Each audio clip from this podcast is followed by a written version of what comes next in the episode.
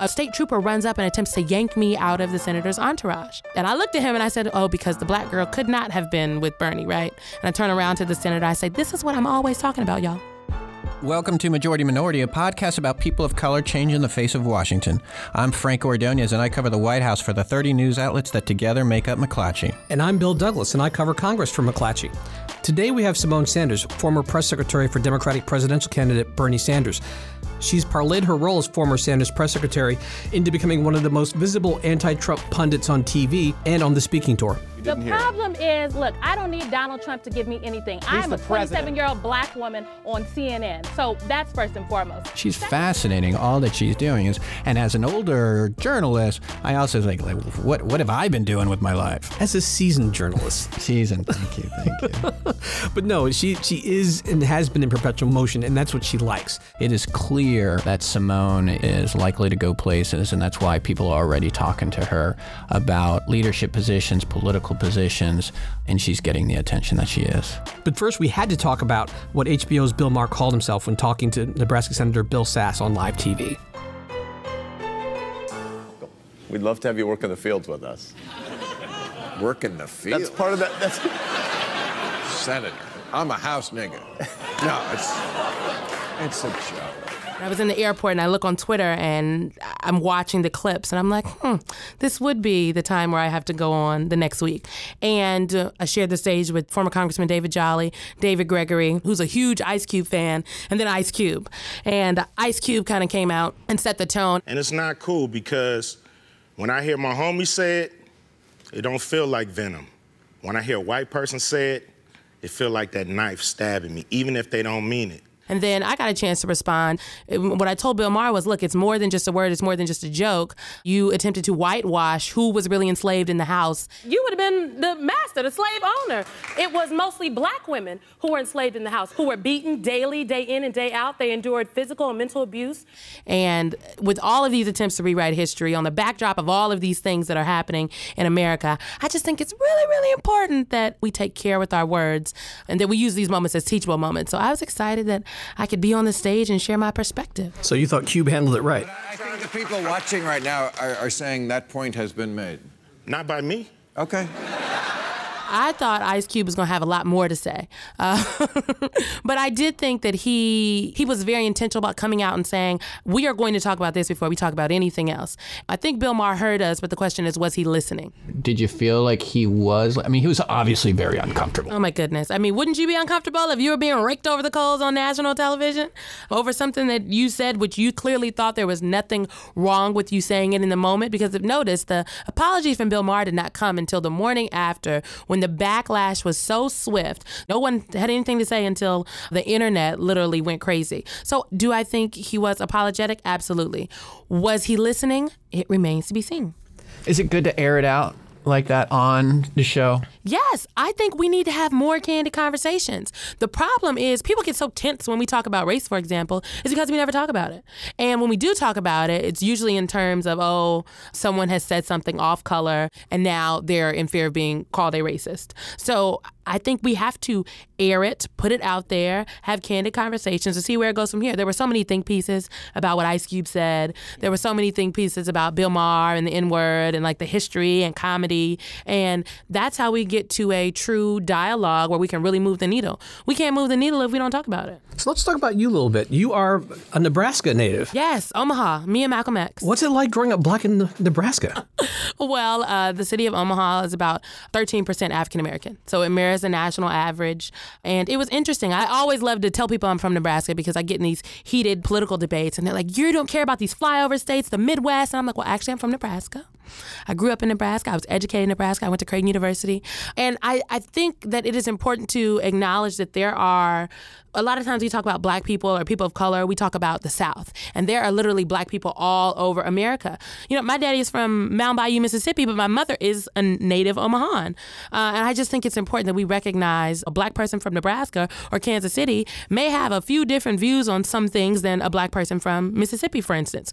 We would all like for black people to stop being shot and killed in the streets all across America. There are some other nuanced things that we also may care about that's just a little bit different. Give me an example. Um, you know, I, th- I think Nebraska is more conservative. I come from a more conservative background. Grew up Baptist, but I went to Catholic school my whole life. So I view things through the lens of service and Catholicism because that's how I grew up. I went to a Jesuit Catholic university, so that colors the way I see things and the way I interact in the world. As someone who who grew up in Florida and went to an HBCU, thinks differently. How do you think that kind of shaped your perspective? I mean, do you relate to kind of like that conservative spectrum, or do you understand it more? I mean, I, I don't think anybody would call me a conservative. That's why. That's why I'm. That's why I'm. I kind of find it interesting. But I, I mean, I guess I do relate. These are folks that I, in 2014, I worked a governor's race in Nebraska, and Scotts Bluff. I don't even think there's any black people in this city. And I remember driving across the state multiple times with my candidate, and I would show up to places, and people would ask if I was from Chicago.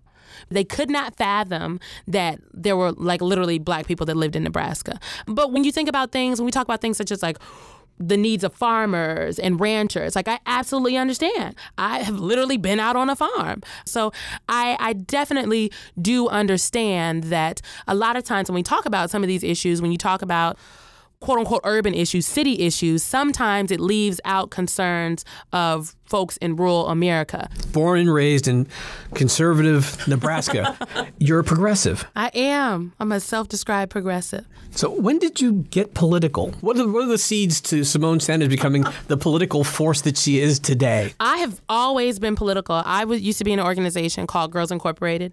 It's a nonprofit organization that services girls ages 6 to 18 years old um, in after school and summer programming. It's all across the country. And they had a program called She Votes. And She Votes was a program that introduced girls to the electoral process. I learned about who my elected officials were, and that kind of like set me on the path. And so I had an opportunity to intern with the Girls Inc. office here in DC um, when I was 18. Didn't you do something at 16? I did. Oh, at 16. Yeah. Oh, I guess that's political. Yeah. So at 16, I introduced uh, President Bill Clinton at a luncheon for Girls Inc. And I like had to lobby my way to do that because uh, people that know me think it's really funny that I literally get paid to speak on TV because when I was a kid, everybody said I talked too loud, too fast, and too much. And that was not my forte. We appreciate that on the radio and, and podcasts, by the way. So what did you what did you say? Well, I told them I wanted to introduce President Clinton because this luncheon everybody comes. Barack Obama came like the year before that. Stedman Graham had been there. Like Desmond Tutu, Hillary Clinton has done the luncheon before. Chelsea Clinton, everybody. And I was like, I want to be the one that introduces Bill Clinton. So I wrote this speech, and I had the opportunity to present it like a fundraising thing with some of the like the big wigs at Girls Inc. And I spoke well at the fundraising thing. So the next day they said, okay, you get to introduce Bill Clinton. So I wrote my own speech. I just went through his history and his bio.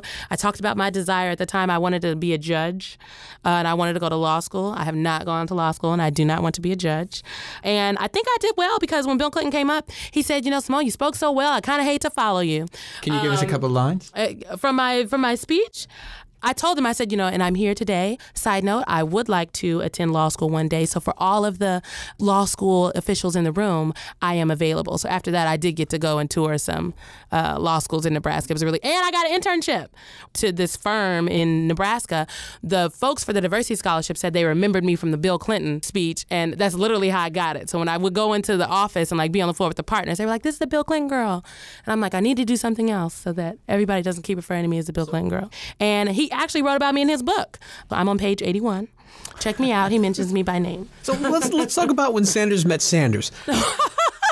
It's a movie, right? Uh, yeah, when Symone met Bernie. What was your thinking signing on with the Sanders campaign? So, common misconception is, you know, Bernie had these quote unquote black issues, and they went out and found this black girl, and they just gave her this position. No, I have worked 15 different campaigns. I had never worked a presidential before, and I went on 27 interviews before I got the Bernie Sanders job. So, one day, Jeff Weaver, who was Bernie's campaign manager, calls my cell phone and is like, Hey, I got your resume. We think you're great. You want to come in and chat? I chatted with Jeff, uh, I chatted with the communications director, and then I literally didn't hear anything. And I'm like, I have now been on 29 interviews and nobody has hired me. And then Netroots happened, and I'm like, well, maybe I didn't want to work there anyway. And if anyone remembers, Netroots was when Senator Sanders was first interrupted by activists from the Black Lives Matter movement, and the optics did not look good. It did not go well. Black lives, of course, matter. And I spent 50 years of my life fighting for civil rights and for dignity. But if you don't want me to be here, that's okay. No, sir, we want you to, No, we it's want you to okay, be but I- here and address don't that and wanna all the other questions. I don't want to outscreen people. And then maybe a week after that, I get a phone call, and then I'm in Bernie's office. We have an amazing conversation. We talked about Netroots. We talked about the economy, education. We talked about Nebraska. And he was like, I never knew there were. I was like, black people in Nebraska. He said, I was going to say Democrats. so we had a really great conversation. And by the end of the conversation, you know, he said, You know, I like you. I think we want you to come work here. And I was like, I think I want to work here. And Bernie asked me something that nobody else on those 29 interviews asked. He said, Do you have an idea of what you'd like to do? And I said, Absolutely. I want to be the national press secretary. I like to do cable television. I want to do radio. I want to be your on the record spokesperson. I want to have a hand in the messaging strategy. And Bernie just kind of looked and turned his head and he said, Well, have you ever done cable television before? And I said, No, but I think I'd be very good at it. And he laughed. And at Tuesday, someone called and they were like, We'd like to bring you on. And I said, What's my job title? And they were like, National Press Secretary. And I said, Well, okay. We can do this. So I thoroughly enjoyed my time at the Sanders campaign. There's still a lack of like visible people of color at leadership levels. So I would go places and events and I like could not get in because people wouldn't believe that I was the press secretary. And I'm like, Do you watch TV? You had ID though. You had I, like had- the badge. I would literally have ID and I could literally not get in. And I would have to call folks to come down and get me. And what did the senator say? And they, they're shocked. Shocked because, and he said this to me before, you know, he said, you know, as a white man in America, he was like, namely from Vermont, I do not know what it feels like to be actively discriminated against on a regular basis because of what I look like or because of my gender. I don't know what that feels like. That does not mean that I don't have a responsibility to, to speak up about it. And so I feel very comfortable when I encounter situations such as this, speaking up about it. And I'm not about to let anybody disrespect me, uh, but I am going to be professional. I am going to do my job, and I am going to speak up. And I've carried that into the work that I do uh, with CNN. I don't like to sit next to Rick Santorum because he put his hand in my face one day on national television, and we weren't having that. So we still have a long way to go, but I think we we have made some good gains. We just need to be vigilant and know that just because we had a black president, we do not now live in this post racial America. And I think if anything we have learned over the last year, it is definitely that. People tend to think, you know, if it's a progressive campaign, you know, kumbaya, we're all getting along. Uh, Not necessarily the case. Oh, not necessarily. I mean, look, I talk about intersectionality a lot. And all of these progressive movements, whether it's like progressive in politics or the women's rights movement or even the civil rights movement, they have not done intersectionality well. We just have to recognize that and own that. And so, yes, I, I wrote the communications plans for our regional like press places. Like I would call up reporters, I would brief the senator, I would ride on the plane, and I would get places with the reporters, and they'd want to talk to my press assistant. I'm like, actually, I'm the press secretary. Thank you. Unfortunately, like racism, sexism, ageism. She's like the youngest. I was the youngest presidential press secretary on record. I was 25, and so I think ageism played a, a role in it. Those things aren't going away tomorrow. And so, because they aren't going away, we have to actively figure out a way to deal with them, to address them, but to also, quote unquote, keep it moving. And I think I had a crash course in that over the last year and a half. And I see no gray hair. No gray hairs, no, but I don't. I actually don't have hair, so. When you hear an elected official or a person running for office saying, I marched with Dr. Martin Luther King, Well, you know, I think Bernie might have said that at one point or time. I don't think that necessarily resonates with younger folks, though. And to be frank, when I initially sat down with the senator, I was like, you know, young people don't really care that you march with Dr. King. And he said, oh. I was like, no, they don't, they don't really care about that. We care about what you've done now. And so I think you've done lots of great things now, and you should talk about those things.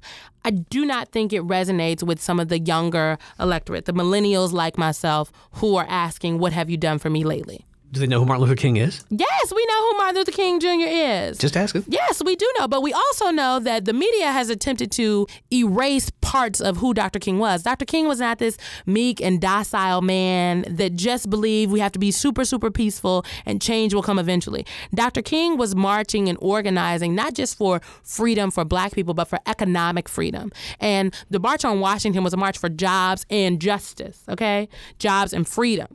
So we don't talk enough about the Dr. King that was marching for freedom, the Dr. King that was organizing with the sanitation workers um, and the union workers who are black, white, Latino, all of the union workers to increase wages in their job situations. So we know about Dr. King. We're not here for folks who are saying we just need to be quiet and sit at the table and meet and it will come along. We are also here for the Dr. King who was absolutely about some of this raucous civil disobedience, who stood up for um, the rights of people, the economic rights as well.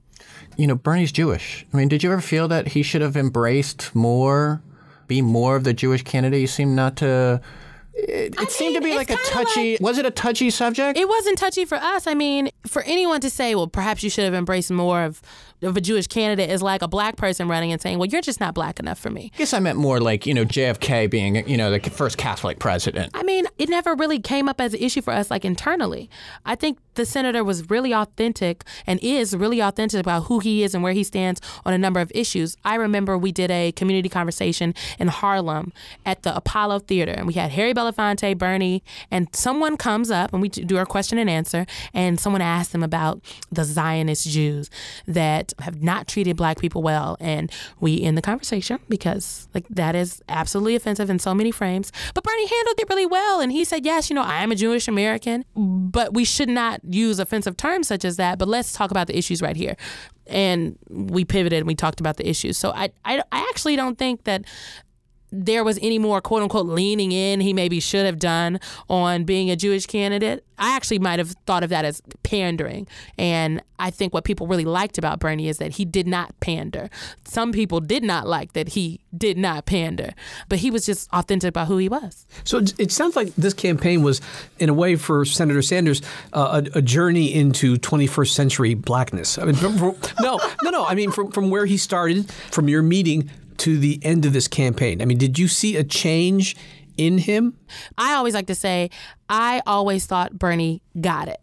He maybe didn't understand 110%, but he definitely got it. So I did see him um, engage in lots of conversations. We sat down with activists actually in almost every city that we went to.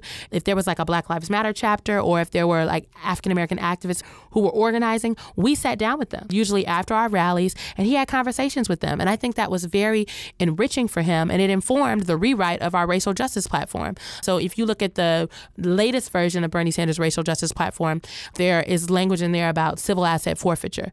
And that came specifically from speaking with young activists across the country, namely folks like Brittany Packnett and DeRay McKesson from Campaign Zero. And you, you talk about this experience. I mean, what did you take away from doing this job? Oh my goodness, that the American people are absolutely amazing. My first Bernie Sanders rally was August 7th. It was the weekend of the anniversary of the death of Michael Brown. And it was also the weekend where we had the largest crowds. We had 15,000, 20,000, 28,000 people over in like California, Portland, and Seattle. And it was amazing. I believe that people want someone to stand up for them, to speak up for them that embodies their values. They want someone that tells it like it is and that is just so genuine. The American people are resilient. I remember when we went to McDowell County, West Virginia, all the staff, we were like, why are we being dragged to McDowell County, West Virginia?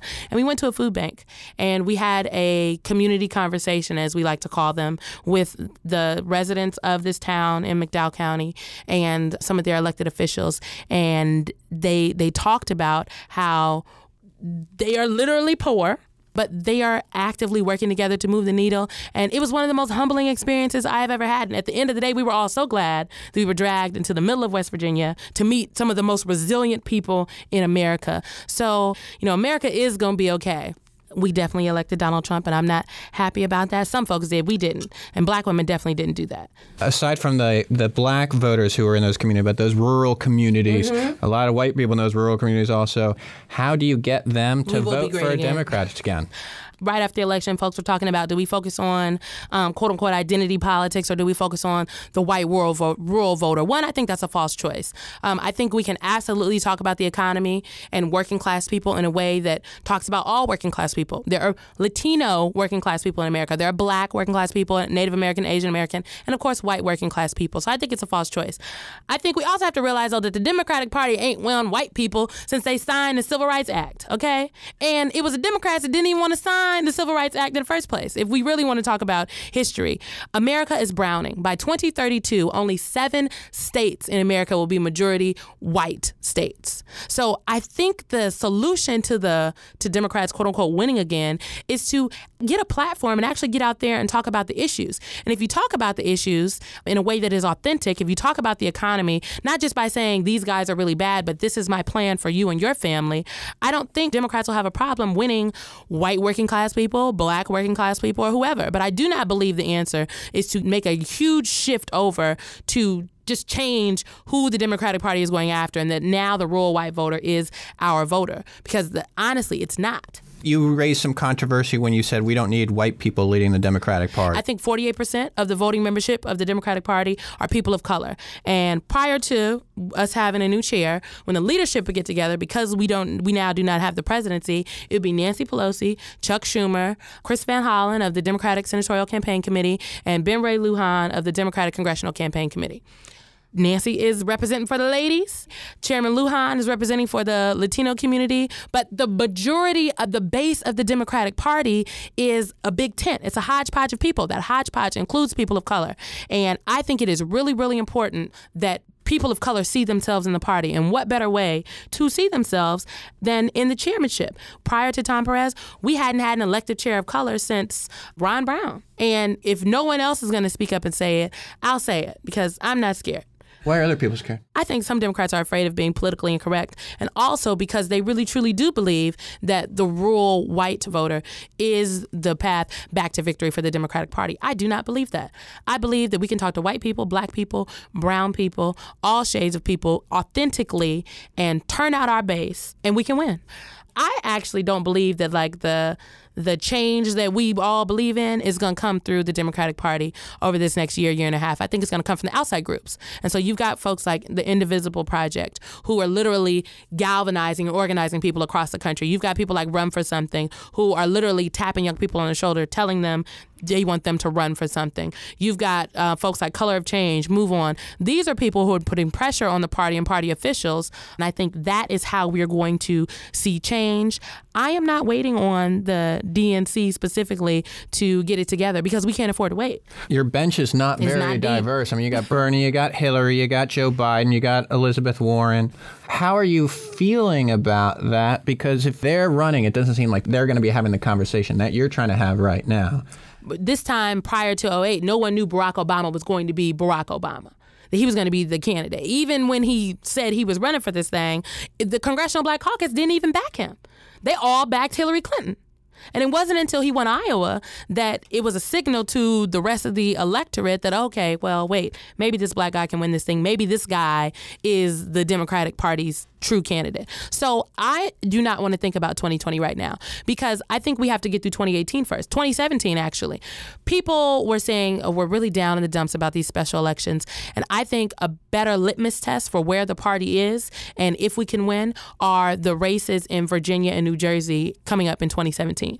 After this November, we can better assess, you know, what we really have going on. But I think we don't know who the presidential candidate is going to be right now. Uh, and I would hope that we have like 20 people who step up and say they want to run for president on the Democratic Party ticket because that's how it should be. Who would you like to step up? Um, how about this? I would like some younger folks to step up. I would like some Chelsea Clinton? some people. I would like some younger people to step up.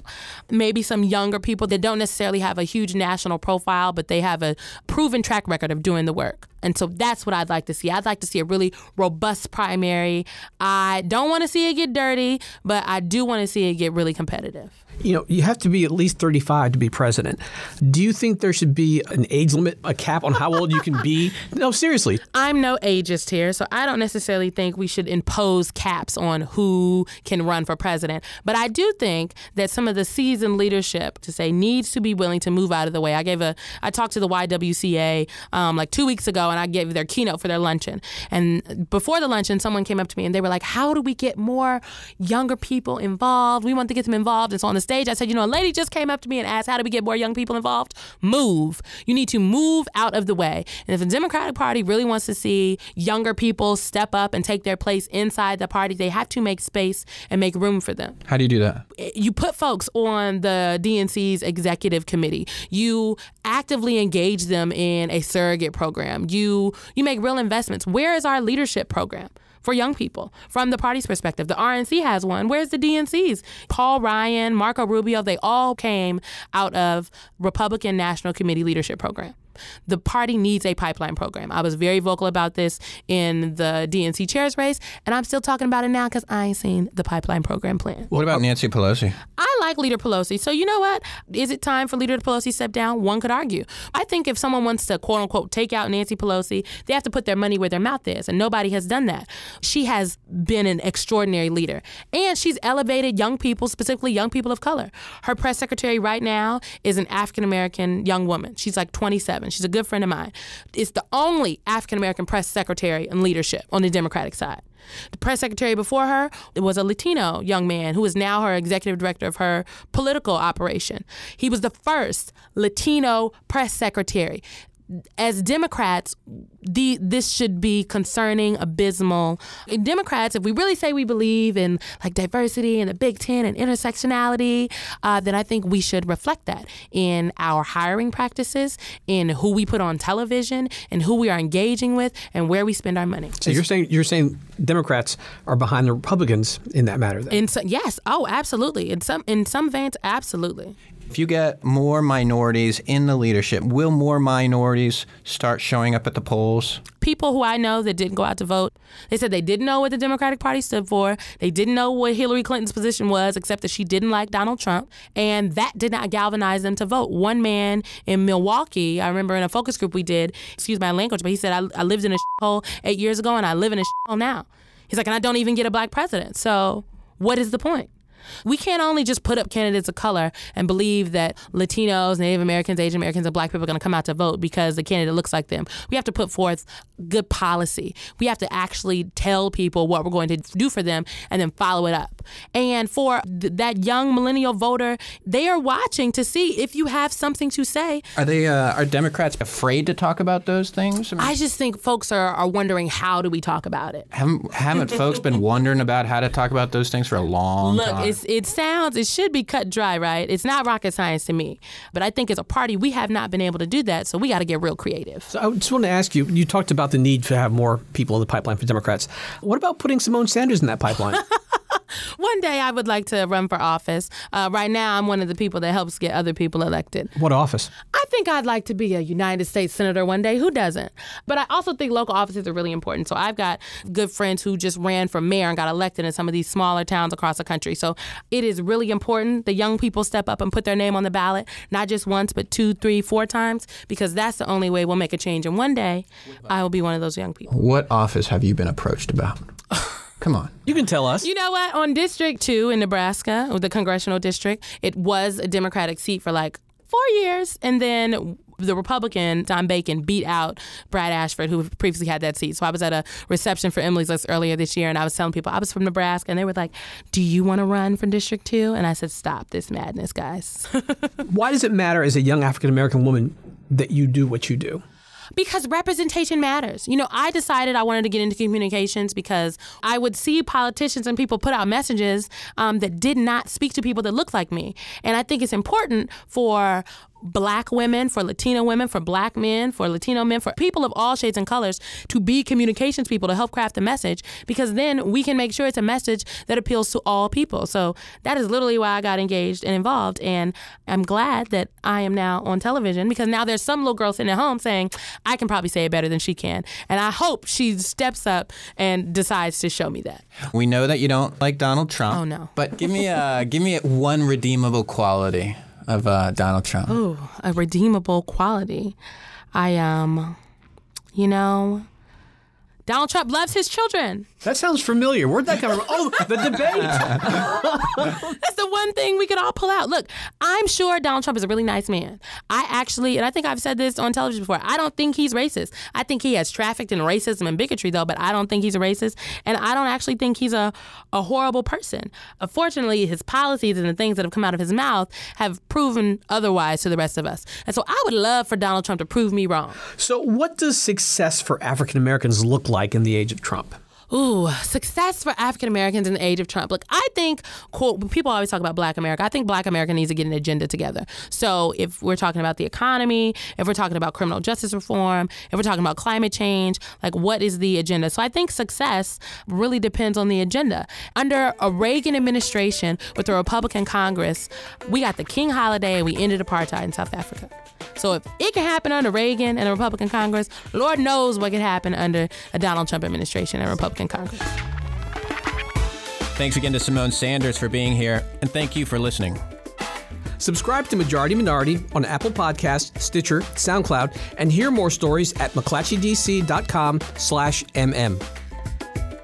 The show is produced and edited by Jordan Marie Smith and Davin Coburn, and thanks to executive producer Ayana Morali. And we'll be back soon with more Majority Minority.